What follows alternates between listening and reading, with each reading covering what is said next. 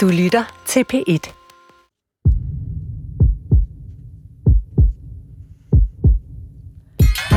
Du kan ikke være syg. Alle dine blodprøver og scanninger er normale. Tag dig nu sammen. Fokuser på noget andet. Det er nok bare noget psykisk. Den remse kender personer med en funktionel lidelse nok til hudløshed.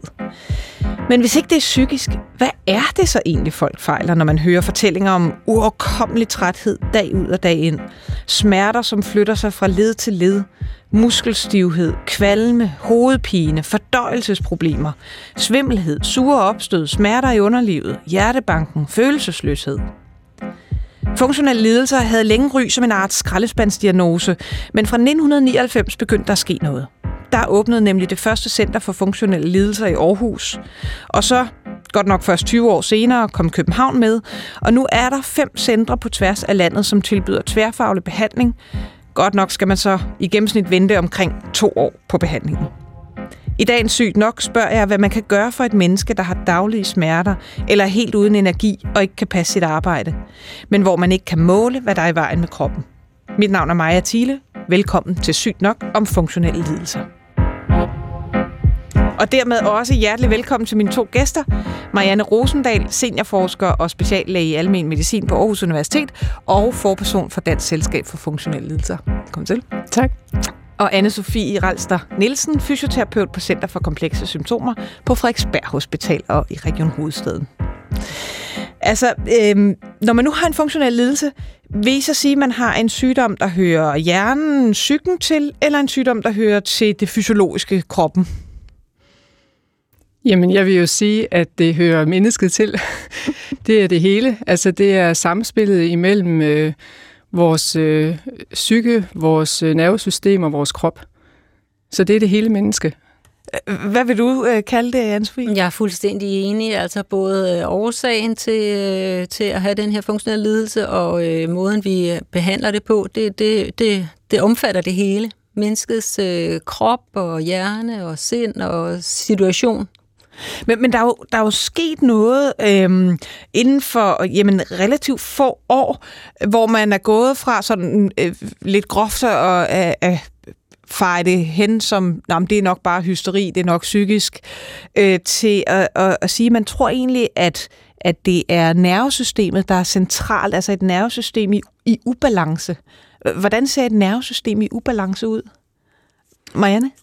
Jamen, der, vi har jo, der er jo flere elementer i vores øh, nervesystem. Øh, vi har vores øh, dele af vores hjerne, som er vores bevidsthed, men der er også en stor del af nervesystemet, der er ubevidst, og som håndterer øh, en masse ting i kroppen på, på meget sådan delikat vis i virkeligheden. Og hvis det kommer i ubalance, så kan man begynde at få en masse symptomer fra kroppen. Hvordan kan, hvordan kan Hvordan kan det komme i ubalance? Jeg troede, det var sådan meget fint kalibreret, den, den øh, store hjerne der, vi har liggende ovenpå. Jamen, den er, jo, den, den er jo netop meget fint kalibreret, øh, så, så, så der skal ikke, altså hvad skal man sige, der skal måske meget til at bringe det ud af balance, men når først det kommer ud af balance, så, så er det også, at man kan få rigtig mange symptomer. Vi bærer alle sammen rundt på nogle risikofaktorer eller en sårbarhed, som kan gøre, at vi kan få forskellige sygdomme senere i livet. Øh, det er en del af vores arv, det er en del af vores øh, opvækst, øh, at vi har de her øh, risikofaktorer med os. Så kan der komme noget, der trigger den her funktionelle lidelse. Det kan være en infektionssygdom, det kan være influenza, det kan være en maveinfektion, det kan være trafikuheld, hvor man får en skade. Der, der er mange forskellige ting, der, der kan udløse det. Men det er ikke den her trigger i sig selv. Det, det er sammen med, med den øh, sårbarhed eller de risikofaktorer, man bærer med sig. Og hvis det så sætter øh, en ubalance i gang, og man kommer til at, hvad skal man sige, vedligeholde den eller forstærke den, så kan man risikere at få en funktionel lidelse. Jeg kan prøve at forklare, hvordan personer med en funktionel lidelse og, og en ubalance i nervesystemet, hvad de oplever. Anne-Sophie, vil du give det forsøg? Øh, nogen har forholdsvis øh, få symptomer, men rigtig mange har mange forskellige symptomer og fra mange forskellige organsystemer i kroppen. Så du nævnte selv smerter og træthed, det kalder jeg de to store, fordi det er, dem kender langt de fleste af vores patienter til. Udover det kan der jo, som du også selv nævnte, være mave, maveproblemer og øh, problemer med underlige fornemmelser. Det kan være stikken, branden, det kan også være hævelser, det kan være en influenzafølelse, uden man har influenza. og utrolig mange andre ting. Så øh, vi spænder rigtig bredt her. Men, men nogle af de symptomer, som, som øh, du beskriver her, det, det er jo noget, som jamen, vel stort set alle kender til. Øh, jeg har også prøvet at have en, en almindelig virusinfektion, og så være umådeligt træt øh, i dagene efter, eller være begyndt på et nyt arbejde og være lige så træt i dagene efter også. Øhm, øh, hvordan kan det forklare, at der er nogle mennesker, der ligesom kammer over og oplever jamen, i tiende potent symptomer, og dag ud og dag ind i overvis? Altså det er jo det er netop det, man ser ved, ved funktionelle lidelser, og også det, der har givet anledning til måske en ændret forståelse, fordi det er de her meget almindelige symptomer, og det er det, der er tegn på det, at det i virkeligheden ikke er, fordi der er noget i vejen et eller andet sted ude i kroppen, men at det er nervesystemets håndtering af symptomerne, der er problemet. Fordi det er de her almindelige ting, vi alle sammen oplever. Det bider sig bare fast lige pludselig øh, på grund af de her, den her ubalance i nervesystemet. Og så, så tager det ligesom overhånd i en grad, så man ikke kan fungere normalt mere. Så, så kan man sige, at, at den her teori om et nerve, øh, nervesystem i ubalance, det egentlig handler om, at jamen for, for alle mennesker, der larmer kroppen, og den gør det on off igen. Vi får alle mulige indtryk, og måske ser sig lidt op i årene, så, så kan vi altså mærke, at ja, maven rumler, når man har spist noget, man ikke plejer at spise, spise, og hovedet gør ondt, og øh, musklerne er ømme. Men, men hos, hos mennesker med funktionelle lidelser, der bliver det ligesom, de, den larm bliver, bliver øh, overdøver alt andet, eller hvordan? Jamen det er korrekt, og man kan måske prøve at, at tænke på, hvordan altså, vores nervesystem hele tiden scanner vores krop for at sikre, at vi fungerer normalt. Øh, men hvis vi hele tiden skulle beskæftige os med alle de signaler, der kommer ind, øh, så kunne vi jo næsten ikke lave andet. Så for eksempel mærker vi ikke sådan, hvad tøj vi har på, eller at vi har sko på, eller altså det bliver nogle signaler, som, som nervesystemet sådan ubevidst undertrykker, fordi det har vi ikke brug for at vide. Men mindre man får en sten i skoen, så kan man pludselig mærke den, for der kommer et anderledes signal. Og det samme kan ske inde i kroppen med, med vores balance. Altså hvis man bliver svimmel, og der kommer nogle forstyrrelser omkring, øh, hvordan vi oplever vores balance i, i øret og i benene og så videre, jamen øh, så, reager, så reagerer vores nervesystem på det, fordi det er anderledes, end det plejer at være. Og så kan de ligesom sætte sig fast. Ja. Er, er, der, er der enighed om, om den her model for, for funktionelle lidelser, som, som du beskrev, øh, Marianne, altså hvor man har øh, en eller anden disponerende faktorer, noget der gør, at man måske har en, en sårbarhed, og så nogle udløsende faktorer, så noget, der vedligeholder det. Er, er, øh, er der enighed om det? Altså man kan se det i videnskabelige undersøgelser, for, for eksempel omkring piskesmæld, der har man simpelthen kunne se, hvordan øh, dem, der har sårbarheder, og især dem, der er svært belastet op til trafikuheldet, at de er i større risiko for at få en funktionel lidelse bagefter, end dem, der ikke er belastet. Så man, man kan se, at der er et samspil imellem det, der sker før, og så selve triggeren. Så det er ikke bare noget, man er enige om. Der er faktisk videnskabelig belæg for den model, som i øvrigt er en model, man også bruger ved andre sygdomme. Ja. Og, og hvad med, med det her med, med nervesystemet i, i ubalance? Har man kunne... Ja, nu snakker vi meget om, at man ikke kan måle noget, men har man kunne måle noget øh, i, i nervesystemet? Altså der begynder det jo at blive svært, for det er svært at tilgå vores nervesystem. Øhm, så, så det er nogle forskellige typer undersøgelser, man har lavet på det område, altså hvor man laver psykologiske forsøg, og man laver dyreforsøg, og man laver også sådan nogle scanninger på mennesker. Det, der er så svært ved det, det er, at når, når vi kalder det en funktionel lidelse, så er det fordi, det er funktionen, der ikke øh, fungerer. Så der er ikke det, man kalder noget strukturelt. Altså man kan ikke se noget på hjernen ved en helt almindelig scanning, for hjernens struktur er uændret. Men, men, men det er funktionen, altså det er de her netværk i hjernen, der, der bliver påvirket. Så det kræver noget helt andet at kunne undersøge det. Og jeg tænker, at det er noget, fremtiden vil, vil bringe os mere viden om. Men, men det er en anden type undersøgelse, end vi er vant til. Har man nogle teorier om det er altså øh, globalt hele hjernen, eller om det skulle være særlige områder i hjernen, som er i ubalance? Det, der er vigtigt at forstå i det, vil jeg sige, det er, at det er den ubevidste del af nervesystemet, det man kalder det autonome nervesystem. Og der har man en del af det nervesystem, der kan bringe os i alarmberedskab. Det har vi brug for, hvis vi øh, øh, bliver udsat for en fare. Så er vi nødt til at kunne yde noget ekstra. Altså pulsen stiger, og der begynder at komme sved på panden, og Lige blodtrykket præcis, stiger. så vi simpelthen kan yde noget mere end normalt. Øh, og, og det er fint, og det er kortvarigt. Men, men, men det her, hvis det tager overhånd og kommer ud af balance i forhold til det, man kan kalde det beroligende nervesystem, som sørger for, at vores fordøjelse kører ordentligt, øh, og, og kroppen ligesom også øh, får lov at regenerere, øh, jamen så er det, man kan blive syg, fordi de to systemer ikke spiller ordentligt sammen.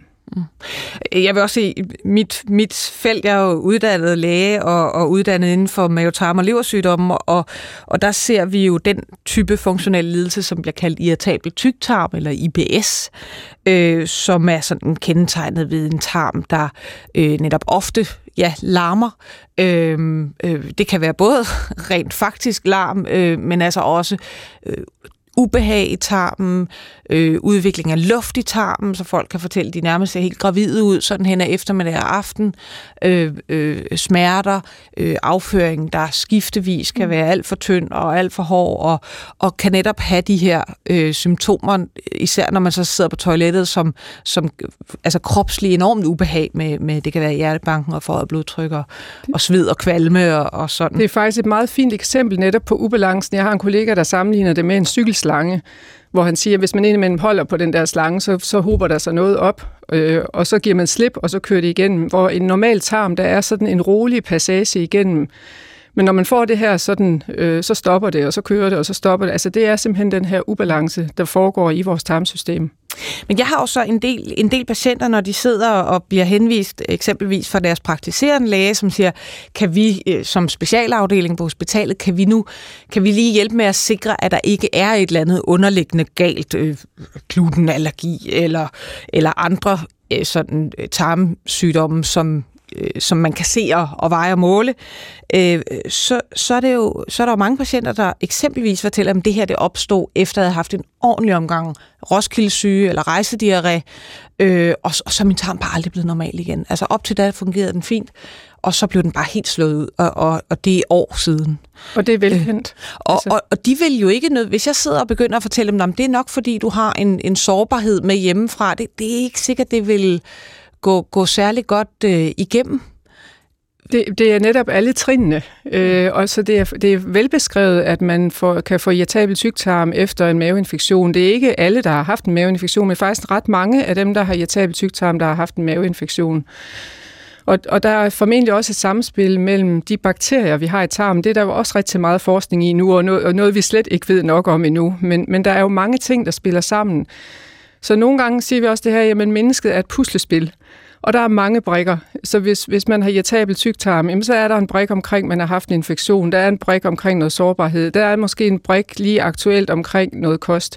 Og jeg vil også sige, at når jeg, når jeg underviser praktiserende læger, så lægger vi jo vægt på, selvfølgelig skal man også undersøges for, om der er noget gluten, man måske reagerer på, eller man ikke kan tåle laktose. Altså det skal selvfølgelig undersøges, for hvis det er det, der er årsagen, så, så kan man gøre noget andet ved det.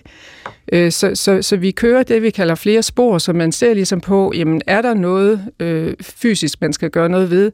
Kunne det være funktionelt? Man kan også få øh, problemer med maven, hvis man har en depression eller har angst. Så der er mange ting, man skal undersøge for. Mm.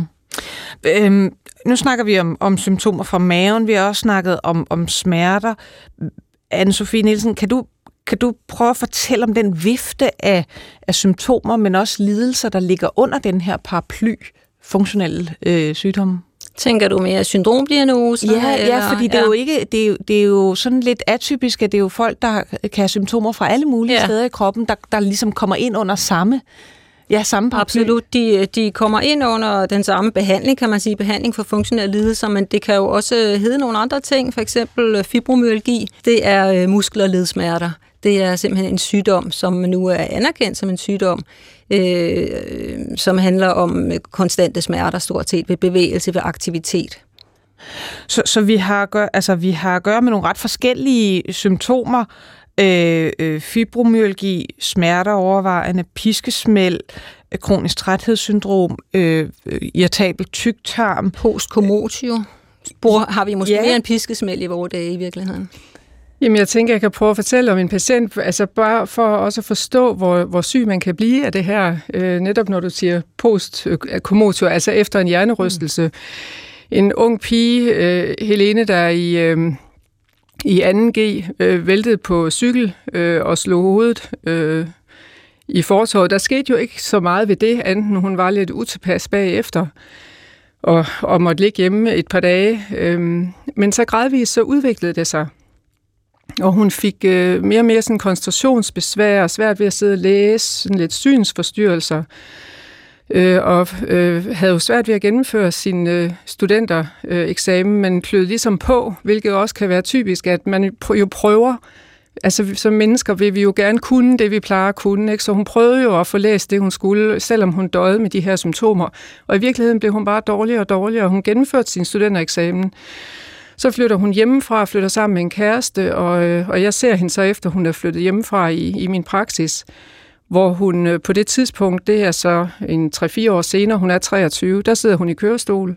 Hun kan ikke gå, øh, hun kan sådan løfte armene, men hun kan jo slet ikke sørge for sig selv. Hun kan, hun kan sidde i sin kørestol og, og skrælle lidt kartofler øh, og lave lidt håndarbejde. Det er det, hun kan. Men altså, hun er jo fuldstændig invalideret, så de her symptomer har simpelthen bare taget til, til både i form af koncentrationsbesvær, svimmelhed, smerter rundt omkring i kroppen og, og besvær med at styre balancen.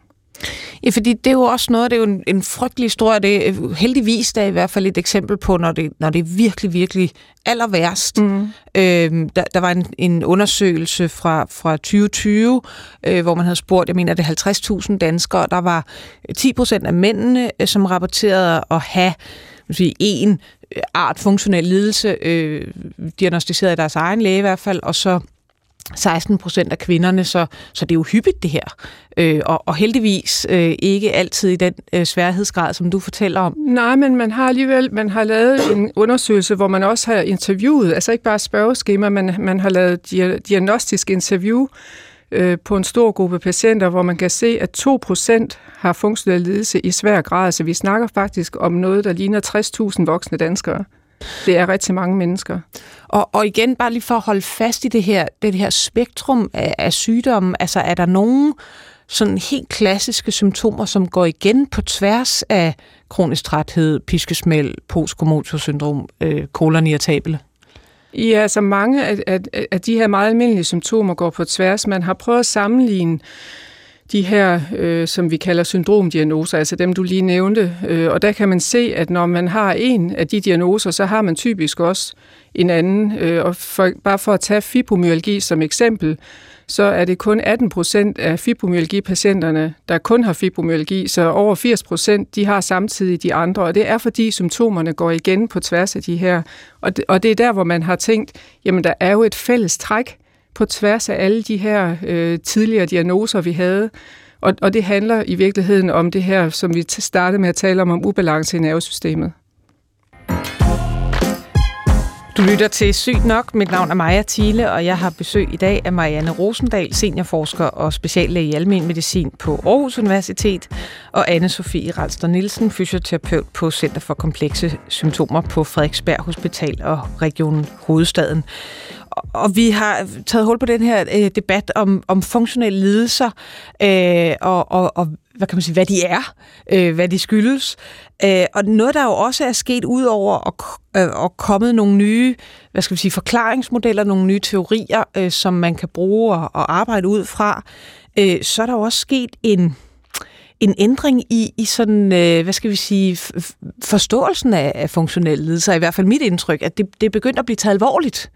Øh, bare det, at der er åbnet øh, øh et center i hver region, øh, som specialiserer sig i funktionel ledelse, er jo, er jo er et stort skridt. Øh, Anne-Sophie Nielsen, du, du sidder på sådan et center. Hvad er din oplevelse af hvad skal man sige, udviklingen inden for det her felt de sidste 5-10 år? Ja, men jeg synes jo egentlig, at efter den folketingsbeslutning i 2018, hvor det blev besluttet, at behandling af funktionelle lidelser skulle overgå fra psykiatrien til somatikken for det første, og der derudover skulle nedsættes et center i hver af landets regioner til behandling af funktionelle lidelser, der synes jeg faktisk, det, det bullerede der ud af med, med udviklingen. Heldigvis, der er kommet et langt større kendskab til, hvad funktionelle lidelser er, og en større anerkendelse af, at det er, at det er en, en lidelse, som mange har. Prøv, prøv lige at fortælle bare, øh, flyt fra psykisk til somatisk. Altså somatisk, det er så øh, den øh, del af hospitalet, som tager sig eksempelvis forhøjet blodtryk og, yeah. og kolesterol og brækkede arme og ben. Sådan. Præcis, det som ikke er psykiatri, mm. kan man sige. Øh, og det grunden til, at den beslutning blev taget, øh, tænker jeg, var, at patienterne var egentlig utilfredse med, at det hed sig, at de fik behandling i psykiatrien. Det kan man måske godt forstå. Det er jo ikke sådan en psykisk øh, sygdom overhovedet. Øh, der knytter sig nogle øh, psykiske elementer til at have den sygdom. Det er ikke nødvendigvis hverken årsagen eller... Øh, eller noget stort, men, men det, er, øh, det er også en del af det, og jeg tænker, det var egentlig derfor, den tidligere lå i psykiatrien, fordi det var der, man, man behandlede på den måde med, med håndteringen og rehabiliteringen og øh, også arbejde med tankerne, som kan knytte sig til at være kronisk syg i, i lang tid. Du nævnte faktisk i din indledning, at, at det først åbnede 20 år senere med behandling af funktionel ledelse i København, og det er nu ikke helt rigtigt, fordi jeg, arbejder, jeg har da siden 2008 arbejdet med funktionel ledelse i Københavnsområdet. Den og det er godt, det er godt at blive sat ja, på plads. der hed det Liaison-klinikken, lå på Bispebjerg Hospital, øh, under Region Hovedstaden Psykiatri, og der var også et center i Køge, der hed Liaison-klinikken, som arbejdede på tilsvarende måde. Så vi har arbejdet med patienterne. Det gør vi stadigvæk nu i et andet regi. Jeg vil sige, at måden, vi arbejder med dem på, har ikke forandret sig voldsomt, men jeg synes, vi er blevet skarpere efter den folketingsbeslutning, og efter de regionale centre blev, centre blev nedsat. Mm. Jeg, jeg må sige, min, i min sådan øh, karriere som læge, der har jeg overvejende siddet øh, ja, med, med mavetarmmedicinske patienter, og der fylder øh, irritabel tyktarm rigtig meget af god, af god grund. Det er også cirka 10 procent af, af alle, der har øh, symptomer sådan øh, svarende til enten milde eller, eller svære former for, for irritabel tyktarm. Og, og min oplevelse er da, at jeg tidligt i min karriere for en 10-15 år siden ofte mødte patienter, som var enormt på stikkerne, fordi de havde, de havde altså mødt øh, en ekstrem skepsis fra øh, alle former for sundhedsvæsen over for det, de fortalte. Altså, de var netop blevet mødt enormt mange gange med, du skal bare tage dig sammen, eller det er psykisk, eller passer det nu, det du siger? Altså, er det ikke bare for, at du kan ligge og flade den på sofaen, eller øh, øh, hvad vi er, få, få hele familien til at passe dig, ikke? Øhm, så, så havde oplevet sådan en, ja, en manglende øh, respekt for, der, for de symptomer, de oplevede, øh, inklusiv øh, bestemt fra, fra lægepersonale. Øh, og, og det synes jeg faktisk er, har ændret sig, så øh, øh, når jeg møder patienter, der bliver henvist fra deres egen læge, så har de ofte haft altså, nogle gode snakke med vedkommende. Selvfølgelig er der undtagelser, men, men overvejende altså haft en, en fornuftig snak om, jamen, hvad kan du forvente dig, at de kan gøre for dig på, på hospitalet? Hvad er det, vi leder efter? Øhm, hvordan håndterer du dine symptomer? Altså, i, ja, mere velforberedt i virkeligheden øh, patienter, øh, men også patienter, som ikke er lige så meget i forsvar, fordi at, at det stigma er begyndt at aftage lidt. Du sidder og nikker, Marianne. Er det noget, du kan genkende?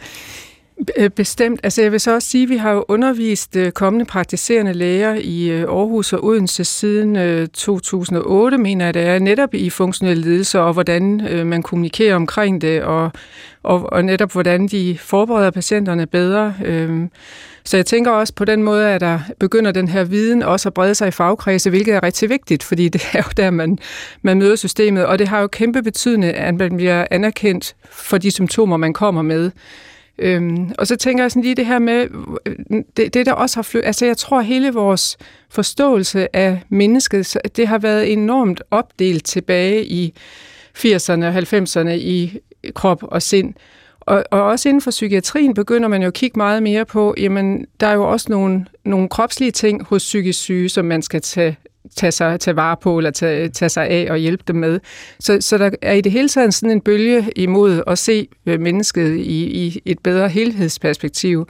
Og, og det er der, jeg tænker, man også har, altså kan man sige, det har jo altid været som i, i, i de somatiske, altså i de andre specialer også på sygehusene, fordi du har siddet med irritabel tyktarm, og andre har siddet med nogle andre syndromer.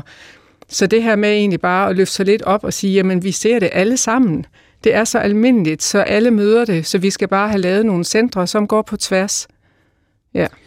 Men, men hvad kan man sige, hvem, hvem kan så i virkeligheden, tør I byde på det, tage æren for det skift, der er sket, altså den øgede jeg vil sige, respekt for, for folk, der har øh, de symptomer, øh, og den afstigmatisering. Er det, er det lægerne eller patienterne? Eller måske endda politikerne? Jeg vil sige, patientforeningerne har spillet en rolle i det her, og jeg har bestemt indtryk af, at de har formået at påvirke politikerne til at tage den her beslutning. Ja, altså jeg sidder også og tænker, at patientforeningerne er meget... Øh Altså, det er jo dem, der står med oplevelserne, og det er dem, der kan sige, hvordan er det her. Og så i øjeblikket hører jeg dem jo sige, der er simpelthen for dårligt udredningsforløb. Når vi bliver sendt ind til undersøgelse, så bliver vi sendt fra Herodes til Pilatus. Pilatus altså, så, så, så kommer vi det ene sted tilbage til egen læge, så er det andet sted tilbage til egen læge, og der er ingen, der kan fortælle os, hvad det er for noget. Så det her med at få et mere koordineret, samlet udredningsforløb, når man har nogle symptomer, for det handler om symptomer, indtil man får en diagnose. Mm det, det, og det er flere forskellige patientforeninger, der begynder at kalde på det. Og det er jo, fordi de står lige midt i det. Mm. Øh, så jeg tænker også, de har da i høj grad øh, bidraget.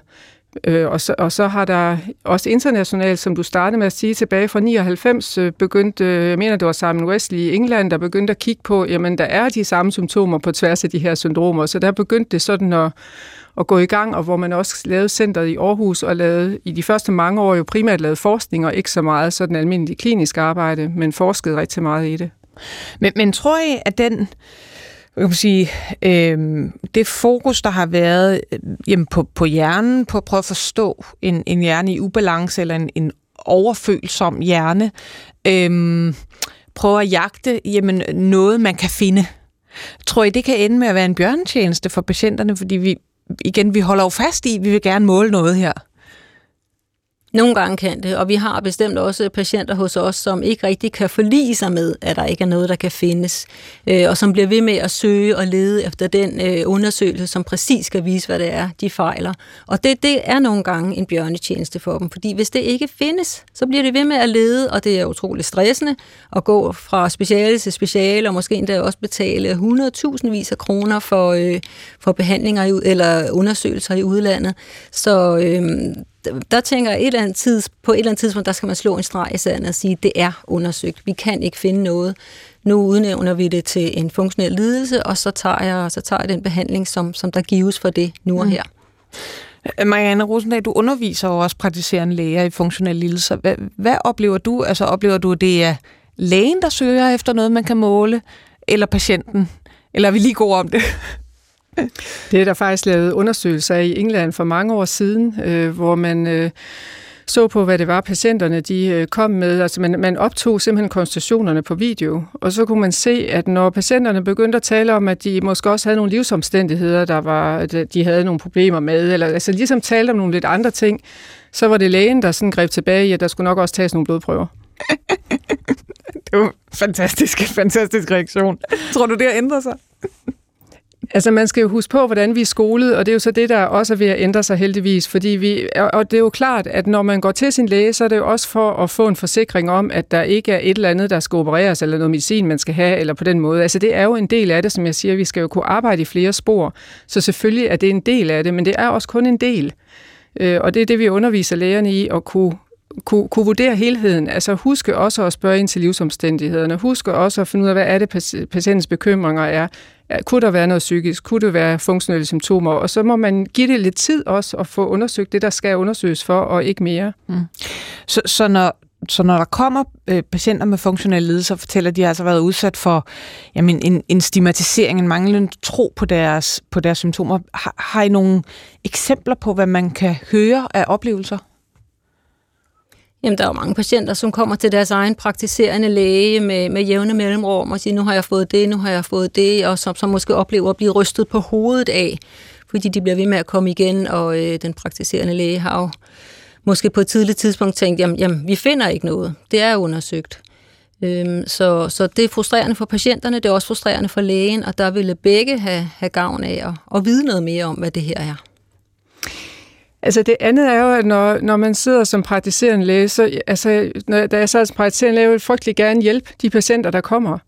Og, og der er jo ikke, stadig ikke så meget viden og tid ude i almen praksis til så også at gøre, kunne gøre noget. Altså hvad er det lige, jeg kan måske stille diagnosen, men hvordan hjælper jeg patienten videre? Og hvis ikke jeg har noget at gribe i der, så er det jo svært at stille diagnosen, så er det nemmere at tage en blodprøve. Så, så der er også noget med, med behandlingsaspektet i det, øh, og, og de rammer, der er i praksis og hvor jeg tænker på det her med, og nu så jeg det her sundhedsudspil, altså at, at patienten skal have tid. altså det her med at kunne få lov at differentiere i tid, altså Helene, som jeg nævnte som, som, som eksempel, jamen hende havde jeg jo brug for at have nogle længere konsultationer med, end, end den patient, der kommer og skal have tjekket sit blodtryk. Men vil det nødvendigvis have hjulpet hende? Ja, det, det tænker jeg bestemt, fordi det vil give mig tid til at også øh, sammen med hende og få et overblik over hendes situation og finde ud af, hvordan jeg kunne understøtte hende i at komme den rigtige vej videre, i stedet for kun at have 10 minutter til lige at høre, hvordan det går, og så ud af døren igen. Men man kan også sige, det, det lød jo på dig, som om hun egentlig havde, hun havde prøvet selv, hun havde prøvet at, at tage sig sammen. Øh, så man kan også sige, hvad, hvad kunne du sige til hende, som kunne hjælpe hende i den i den situation, hun var i? Jamen, der har, altså, Sundhedsstyrelsen har for nylig udgivet en redskabssamling til almen praksis, hvor der er forskellige redskaber, så det er jo ikke bare at sige noget. Det er jo et, altså, som, som læge kan jeg guide en proces, hvor, hvor det er Helene, der skal gøre arbejdet, men, men jeg kan hjælpe hende i processen, og det er frygtelig svært at stå alene i, i sådan en proces, når man er så syg. Og det, vi skal nok komme tilbage til, til sådan konkret øh, behandling, men jeg kunne godt lige tænke mig at at vi prøver at række lidt ud, øh, fordi en ting er mødet mellem en patient med funktionelle lidelser og vedkommendes øh, læge eller sygeplejersker. Øh, noget andet er jo sådan i hverdagen. Altså, øh, hvad oplever man, når man sidder til middagsselskab? Altså, det, jeg forestiller mig, det er ikke noget, man sådan nødvendigvis fortæller glædeligt øh, om hen, og, hen til 50-års øh, fødselsdagen med sin bror her. Nej, det er noget, vi rigtig tit taler med vores patienter om, netop hvordan kommunikerer man med omverdenen på en hensigtsmæssig måde omkring, hvad man fejler. Og det er klart, at forhåbentlig har man nogle nærmeste, som man kan tale med det hele om og fortælle hele historien. Øh, men selv med de nærmeste kan det være hensigtsmæssigt en gang, man bare ligesom give den korte besked. Men så er der også dem, der ikke er de nærmeste, som måske mere er bekendte, eller naboen, eller en anden forælder nede i børnehaven, og der, øh, der kan det være rigtig smart at have det, vi kalder nogle øh, paratsvar. Så hvis for eksempel spørgsmålet er, hvorfor er du ikke på arbejde? Hvorfor går du ikke på arbejde? Så kunne svaret være, at jeg, jeg har en kronisk sygdom, som øh, jeg døjer med, og jeg, jeg arbejder på at få det bedre.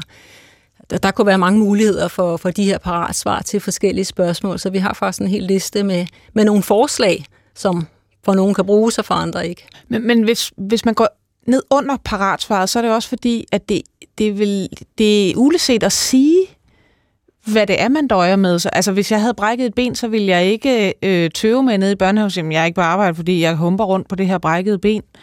Det... Præcis. Det kan være en lang og kompliceret forklaring, og, og paratsvaret er beregnet til, når man ikke overgår den forklaring, og måske gerne vil, vil være lidt afparerende i forhold til, hvad det er, fordi det kan være svært at forklare, og man ikke måske lige fornemmer, at tilliden på modparten er der til at, at høre hele historien færdig.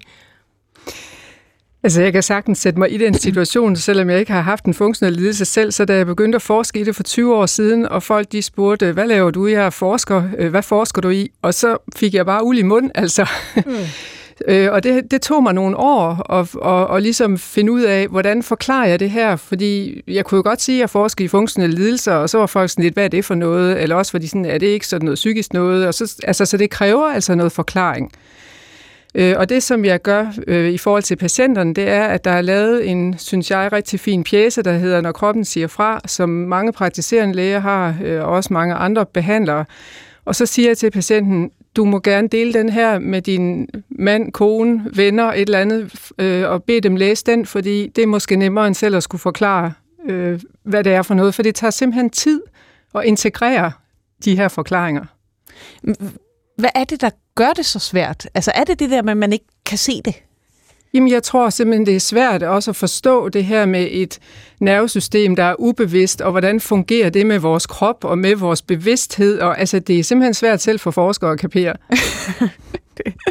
du sagde også inden, øh, Marianne Rosendal, at du ville, du ville selv få svært ved at forklare det med, med nervesystemet, men, men, men igen er det ikke... Øh, altså nerven er der, er der op i tiden nu, og, og øh, og de fleste øh, lytter ivrigt med, når man hører noget om, om nerven. Så, så... Jeg tror bare stadigvæk, det kolliderer med en gammel forståelse af den her afkobling mellem, mellem hoved og krop, eller øh, hjerne og krop. Altså vores forståelse af, altså at forstå, hvordan vores, at, at det vi tænker og det vi gør faktisk kan, kan påvirke, hvordan vores organer fungerer, det er bare meget svært at forstå. Du lytter til Sygt Nok. Mit navn er Maja Thiele, og jeg har besøgt studiet af Marianne Rosendal, seniorforsker og speciallæge i almen medicin på Aarhus Universitet, og Anne-Sophie Ralster Nielsen, fysioterapeut på Center for Komplekse Symptomer på Frederiksberg Hospital og Region Hovedstaden. Og vi snakker om øh, funktionelle lidelser. Øhm, og, og noget, I øh, sådan har fremhævet, det er, at der, der begynder at komme en reel behandling, øh, eller i hvert fald behandlingstilbud øh, til patienter med, med svære funktionelle lidelser. Ligesom gået fra, en, fra sådan en skraldespandsdiagnose, noget der lugtede, og man helst ikke ville se på, og det skulle gerne tømmes, altså mindst en gang om ugen, så, så var det væk, øh, til, til at være øh, diagnoser, som man egentlig tager, tager seriøst, inklusiv på de fem øh, specialiserede regionale centre. Øh, Anne-Sophie Rejlster Nielsen, vil du fortælle, hvad, hvad går behandlingen helt konkret ud på? Øh, ja, ja, den går simpelthen ud på at lære at, at leve med livet med funktionel lidelse. Desværre er det meget sjældent, at vi kan fjerne det fuldstændig, men vores patienter kan få det langt bedre, hvis de dels er bevidste om, hvad det er, de har med at gøre, og dels øh, har nogle redskaber til at håndtere det med. Så, så det er jo det, behandling går ud på. Øh, og det er jo både lægeligt og psykoterapeutisk og fysioterapeutisk, vi sætter ind. Øh, vi sætter faktisk også ind med socialrådgiver hos os, fordi nogle gange så kan en del af den samlede belastning, det kan simpelthen være kontakten til jobcentret eller... Øh, mange dårlig økonomi eller lignende, så, så at få den del på plads, det kan i sig selv være utrolig lettende, så man efterhånden, hvis man får ryddet op i nogle af de mange ekstra komponenter, der kommer på, når man lever med vedvarende symptomer, så, så kan man koncentrere sig om det, om det enkle, om jeg så må sige. Så øhm, vi arbejder jo hos os øh, meget i grupper, og det er faktisk også en del af behandlingen, at patienterne møder ligesindede, øh, og det er en, en kæmpe lettelse for dem og, og se, at de ikke er alene med det her, så mange ellers oplever. Derudover så er der også noget, der handler om at finde ud af, hvordan man bruger sin krop på den fornuftigste og mest økonomiske måde. Mange har tillagt sig en frygtelig masse uvaner i de øh, tider, hvor de har levet med, med alle deres symptomer. Hvad, hvad kunne det være? Jamen, det kan jo være at spænde op, for eksempel. Hvis du har smerter, så spænder du op, du holder vejret for at undgå at mærke smerterne. Det er ikke hensigtsmæssigt på sigt, fordi det har nogle andre ulemper. Så ligesom at lære at, at både få spændt af, få nogle redskaber til det, og samtidig også lære at få trukket vejret godt igennem, så kroppen faktisk bliver iltet. Det, øh, det kan så, afhjælpe så, Altså vejrtrækningsøvelser, mindfulnessøvelser? Det kunne det være. Det kunne også være almindelig afspænding. Det kan være elementer fra yoga. Du, du har en øvelse, hvad hedder den, stop op, eller hvordan? Ja, stopøvelsen. Skulle, skulle vi ikke prøve at lave den øh, her i studiet? Jo, for stopøvelsen, det er jo en metode til at huske sig på at mærke efter med jævne mellemrum altså mærke, om man er synkroniseret med sin krop. For det er jo helt almindeligt at blive opslugt af en aktivitet, eller at ville gøre en opgave færdig, før man tillader sig en pause, men det er ikke altid hensigtsmæssigt, når man lever med, med funktionelle symptomer, fordi kroppen bliver hurtigere overbelastet. Så derfor er det ret vigtigt at, at træne det der med, øh, med evnen til at mærke og justere efter kroppens øh, signaler. Og det er stopøvelsen god til, som sådan et lille nedslag i hverdagen, man kan tage med jævne mellemrum. Og den her øvelse, den kan tage få sekunder, når man er trænet, øh, og den kan også bruges usynligt for andre i enhver situation. Og den har fire trin, som relaterer sig til bogstaverne i ordet stop, nemlig S for stop op, T for træk vejret, O for observer og P for prioriter. Altså først stop op en stund midt i det, som du er i gang med, hvad enten det er husarbejde, eller du er udendørs, eller du kigger på din mobil, så øh, trækker du vejret. Ja, det gjorde du nok i forvejen, men nu kan du så tage et eller flere åndedrag bevidst, og meget gerne roligt, for det beroliger nemlig krop og sind. Så kommer vi til at observere din krops tilstand. Er der noget, der tyder på, at du er udtrættet eller overbelastet? Og det kan være spændte eller sidrende muskler, det kan være svimmelhed eller manglende overblik. Det kan også være en kropslig trang til at, at gøre noget andet. Og dernæst prioritere, hvad du skal nu. Og det kan være, at du skal tage en pause, hvis det er det, kroppen beder om. Det kan også være, at du skal fortsætte aktiviteten, hvis alt er i skønneste orden. Men det har været en lille, øhm, et lille nedslag, som sagt, til at mærke efter, hvad, hvad foregår der egentlig inde i min krop lige nu. Og det er ikke alle, der husker eller tager sig tid til det normalt. Tusind tak. Øhm, hvis vi tager fat i det her med ja, at at lære at afspænde og lære at ja, stoppe op, mærke, hvor man er lige nu, og så prioritere. Det, der er nogle af de ting, som går imod, hvad skal vi sige, hvad man ofte intuitivt tænker omkring som fysisk aktivitet eller svækkelse. Og, og øhm, Marianne, du nævnte også tidligere den her unge kvinde, med, med, som havde fået en hjernerystelse, og efterfølgende bare blev værre og værre. At hun jo også prøvede at presse på. Øh, og, og fra sådan en træningslæger, så ved man, at man skal jo gerne jamen, være fysisk aktiv, til man er træt og udmattet, og så kan man restituere, og så er man stærkere dagen efter, og så kan man være fysisk aktiv i endnu højere grad, og på den måde kan man ligesom bygge op og bygge op og bygge op. Men, men der er jo noget her i det, I siger, som virker helt modsat. Jamen, det, der er igen den her ubalance, fordi man har, øh, altså, den unge pige, jeg taler om, hun har jo, hun har jo der er jo noget, hun ikke kan efter den her hjernerystelse, fordi hendes hjerne har været overbelastet, kan man sige, og hun har måske også været overbelastet i forvejen i virkeligheden. Så hun har svært ved at koncentrere sig, så når hun så sidder og læser, så skal hun koncentrere sig endnu mere end normalt. Øh, og hun får synsforstyrrelser, og hun læser måske flere timer, end hun ellers ville, fordi det tager hende længere tid. Altså, så hun, hun overbelaster sig jo i den periode. Øh, og, og, og accepterer ikke, at hun ikke kan det, hun kunne før. Og jeg tænker, det er fuldstændig menneskeligt, at vi vil bare gerne være dem, vi plejer at være. Så hvis man ligesom har tabt noget, altså der er noget, man ikke kan mere, så, så kan det tage rigtig lang tid at acceptere, at nu har jeg altså et andet udgangsniveau. Og så kan man godt fra det udgangsniveau, når man har accepteret det, at sige, nu kan jeg simpelthen mindre. Jeg kan ikke læse fem timer hver dag, jeg kan måske kun læse en halv. Jamen så er det der, man starter, og så kan man lige så stille træne det op igen, men det tager tid.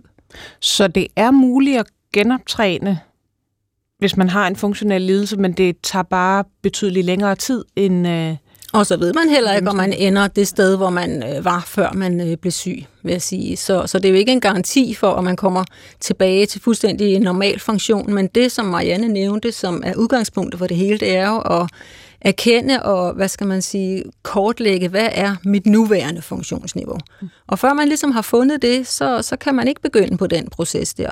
Og det er der mange af patienter, der kommer hos os, som ikke har fundet, som bliver ved med at presse sig selv i håb om, at de kan træne sig raske, eller tage sig sammen og, og, og kunne det, de kunne før, eller som de gerne vil kunne.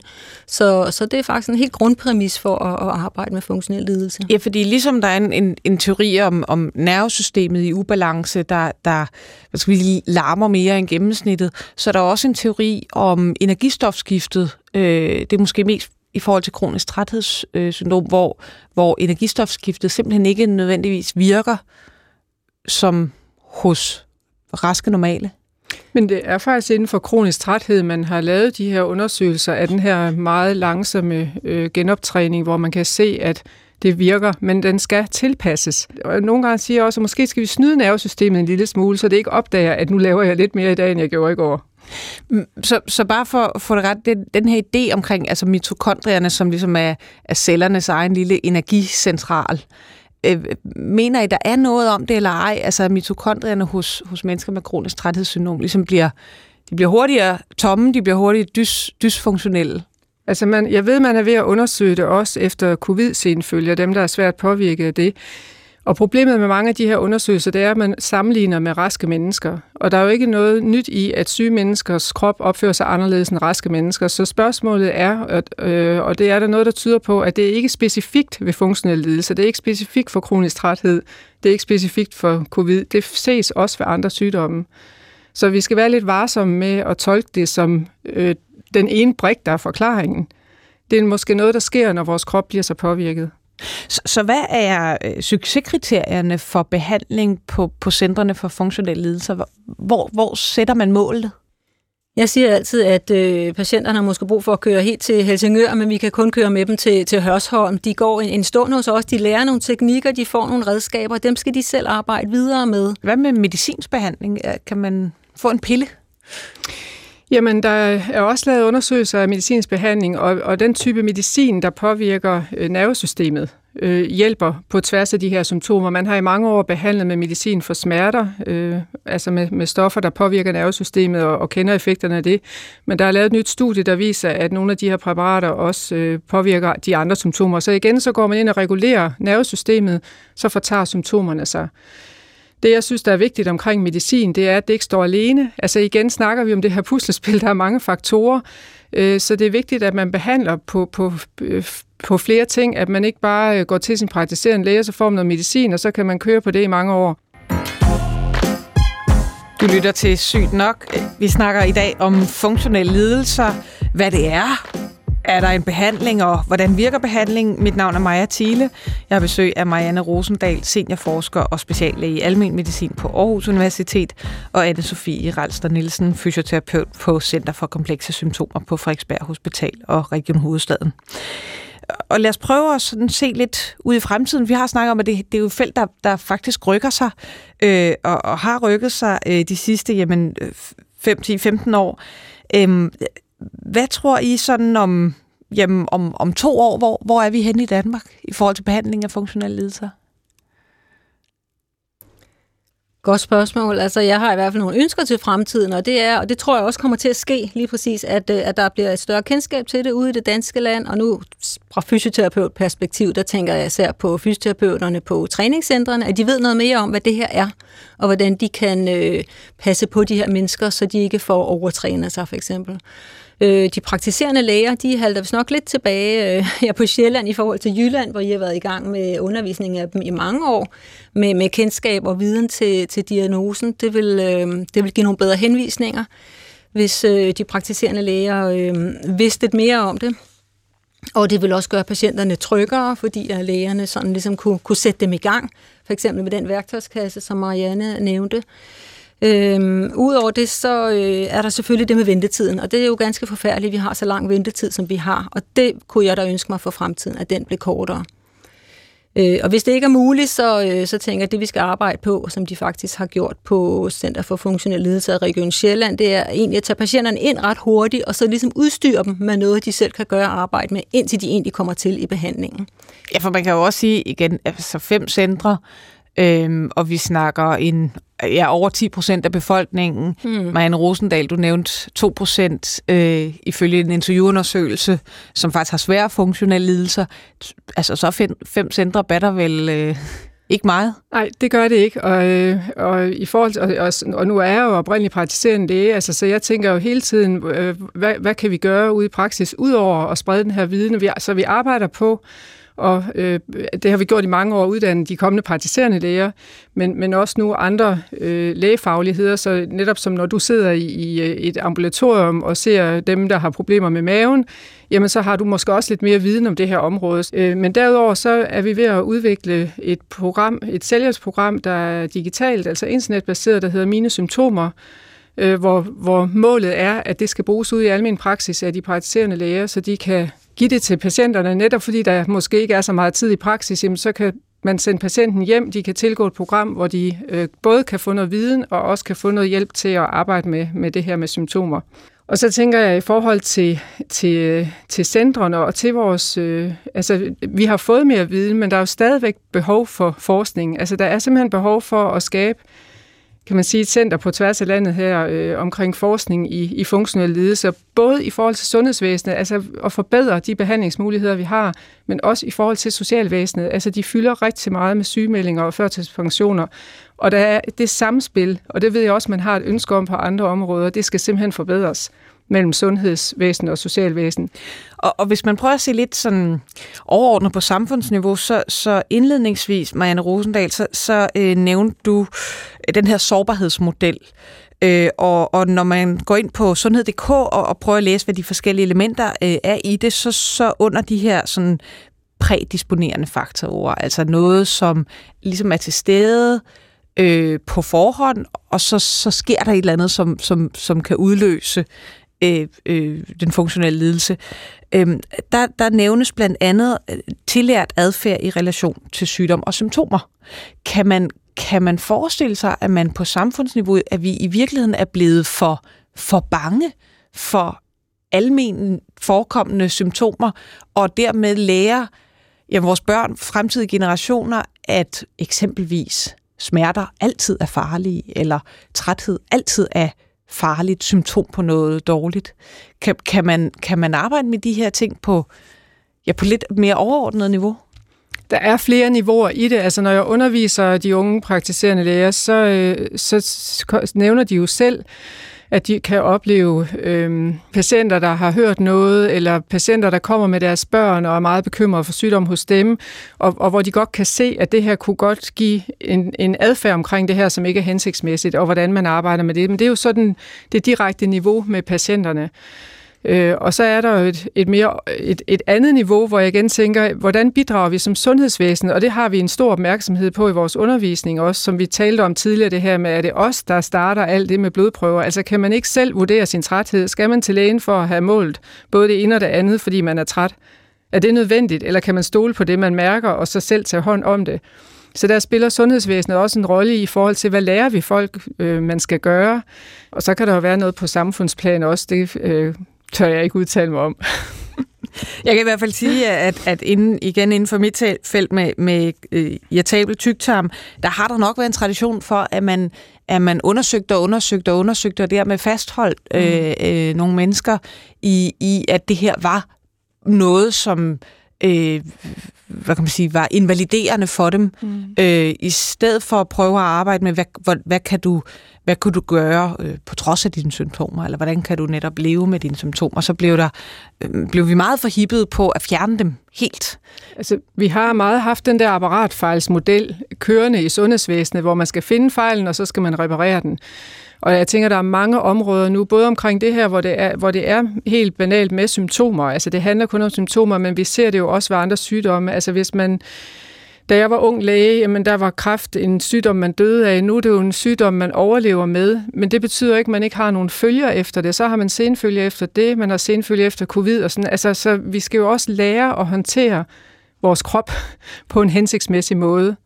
Så, og det tænker jeg, der er mere fokus på i dag, end der var for 30 år siden. Men det er jo ikke, fordi man ikke skal undersøge. Selvfølgelig skal man undersøges for det relevante, øh, og det er meget vigtigt, at man bliver undersøgt, fordi findes der en grund, som man kan gøre noget ved, enten med medicin eller øh, operation, jamen så er det da virkelig værd at få gjort det. Øh, så det er jo absolut kun, hvis der ikke findes øh, noget, som man kan, kan gøre noget hurtigt ved, eller let ved, om jeg så må sige. Det er ikke, fordi det nødvendigvis er let for patienten, men øh, det, det, det, det er jo det, patienterne drømmer om, at man finder det, som man kan gøre noget ved. Øh, og det vil jeg da også øh, ønske for dem, at det er det, der sker, hvis der er noget. Men er der, er, kan man ikke finde noget, så er det altså, at vi må arbejde med det på den måde, som vi gør på, på centrene. Jeg tror altså, det, jeg, jeg har bare fået en både og tankegang i stedet for en enten eller. altså, så selvom man skal udrede, så kan man godt begynde at gøre noget ved sine symptomer. Så altså man det, behøver ikke at vente på, nej, at, og nu er jeg endelig efter overvis nej, færdig med udredningen. Vi kan alle sammen gøre noget i forhold til, hvad, hvad er det, hvordan er det, vi går og presser os selv. Og det behøver man måske ikke lige at gøre, hvis man synes, nu er jeg altså rigtig træt i øjeblikket. Og så kan det også godt være, at lægen finder et eller andet, men man kan jo starte selv allerede der, hvor man lige har været ved lægen. Jamen, jeg er fuldstændig enig, Marianne, fordi det, det, det, det er jo også øh, velkendt, at vores samfund det, det presser og stresser os, så øh, sådan noget livskundskab i forhold til, hvordan man håndterer det, det kan alle bruge, hvad enten man lige præcis. har lidelse eller ikke. Lad os lige slutte programmet af øh, med nogle myter omkring funktionelle lidelser, og så vil jeg gerne høre øh, jeres øh, mening om dem. Hvad tænker I om det udtryk, som mange patienter har fået at vide gennem årene? Det er noget psykisk, der er galt med dig. Det er det jo ikke. Patienterne oplever nogle voldsomme, invaliderende symptomer. Det er ikke psykisk. Og så alligevel, når, altså jeg siger selv, at der skal ikke meget mere til, end jeg føler mig lidt forkølet, før tankerne begynder at rulle afsted. Åh oh, nej, nu kan jeg ikke komme på arbejde i morgen. Hvad så med den aftale og så videre. Så det at have nogle kropslige symptomer, det sætter jo nogle tanker i gang. Øh, og det, det, det kan så også blive en, en anden belastning, hvis de tanker får, får lidt for meget overhånd. Så det er jo ikke, fordi der ikke er noget at kigge på der også. Men symptomerne, det vil jeg sige, det er det primære. Så symptomerne er der, men det betyder ikke, at man ikke kan arbejde med dem med sit hoved. Nej, det kommer man i hvert fald hurtigt til, tænker jeg. Øh, hvad så med, hvad så med udsagnet? Det handler bare om at have et positivt mindset. Altså, hvad, hvad synes I om det? Det er jo meget for simpelt. Ja. ja altså, Jamen, så kan man jo komme... Altså, der, det betyder helt klart noget, hvad vi tænker. Altså, jeg tror, vi alle sammen kan sætte os ind i, at hvis nu øh, jeg skulle ud og øh, holde et foredrag, eller til en jobsamtale, eller et eller andet, så begynder jeg at tænke, og hvordan skal det nu gå, og kan jeg nu det, jeg skal, og svarer jeg nu rigtigt, og får jeg nu sagt det rigtigt? Og, og når jeg får de tanker, så begynder jeg at svede hænderne, og få hjertebanken, og... Altså, så, så, så vi kan ikke skille det ad. Øh, og omvendt, hvis jeg nu har nogle positive tanker om det, og tænker, det skal nok gå, og jeg ligesom kan berolige mig selv, jamen så, så er min krop også mere rolig. Så, så, så vi, altså den, det der skæld, det skal vi simpelthen holde op med at lave. En af mine yndlingsfigurer i, øh, i, i filmen Inderst Inde, som er en børnefilm, der handler om, om en hjerne, en, en mm. ung piges hjerne, øh, triste. Hun, øh, hun bliver bedt om øh, netop at tænke positivt, og så siger hun, jeg ved positivt, det går galt. øhm, hvad med, øhm, hvad, med, hvad med så med udsagnet, du kan træne dig ud af det? Man hører altid træning, det er sådan en, en mirakelløsning for stort set alt. Ja, og det er der jo desværre også mange af vores øh, patienter, der har troet, at det var. Og så er de gået i gang med at træne, fordi det må være løsningen, når man har det dårligt, og så har de fået det endnu mere meget dårligt. Så, øh, så der, der, der, der er den myte, altså, øh, det er en myte, vil jeg sige. Så, øh, så hvis man gør, tager, griber det an på den måde, så har man jo netop ikke taget sig tid til at finde ud af, hvad er egentlig mit, øh, mit grundniveau, mit, min baseline for at begynde at træne. Den er ofte meget, meget lavere, end man tror, og derfor så, øh, så skal træningen ligge på et helt andet niveau. Der er en, øh, en af dine artikler, Marianne, hvor, hvor, det, hvor der er det her, den her saying, start low and go slow. Så det handler om, at man skal starte på et meget, meget lavt niveau, og så prøve sig stille og roligt frem derfra. Så det er jo det her med, hvad man forstår ved træning. Så det er jo ikke, fordi man skal lægge sig ned og lave ingenting. Så, så det er jo en form for træning. Det er bare en meget blid træning. Hvilke andre hårdlivede myter øh, møder I på jeres vej, som, øh, som vi har brug for at, at afmytificere her? Jamen, jeg tror, det værste det er, når patienterne siger, at det, de har mødt, det er, at de er blevet undersøgt et eller andet sted, og så har de fået at vide, at du fejler ikke noget. Og det er jo ikke rigtigt. Altså, som jeg nævnte tidligere med, med den her øh, unge patient, jeg havde på 23, der sad i kørestol efter, efter at have slået hovedet. Man kan jo ikke sige til sådan en pige, du fejler ikke noget. Men det er, det er der rigtig mange, der har mødt. Anne-Sophie? Jamen, der er jo også den der med, at du skal bare tage dig sammen, og der vil jeg sige, det er jo ikke engang nødvendigvis omgivelserne, der har sagt det til, til personen med funktionel lidelse. De siger det ofte til sig selv, og det er faktisk også noget af det, vi skal hjælpe dem med at gøre op med. De skal ikke bare tage sig sammen. Tværtimod, så skal de lære sig selv at kende. Og det blev altså øh, de sidste ord for i dag. Tusind tak til øh, mine to gæster. Marianne Rosendal, seniorforsker og speciallæge i almen medicin på Aarhus Universitet og forperson for Dansk Selskab for Funktionelle Lidelser. Og Anne-Sophie Ralster Nielsen, fysioterapeut på Center for Komplekse Symptomer på Frederiksberg Hospital, øh, som altså er Region Hovedstadens Center for Funktionelle Lidelser. Vi er øh, på mail, hvis I har spørgsmål eller kommentarer. Sygt nok, snabelag, dr.dk. I kan også lytte til vores tidligere programmer på Danmarks Radios radioapp DR Lyd. Det var Victoria Tovino, som producerede dagens program. Mit navn er Maja Thiele. Vi lyttes ved.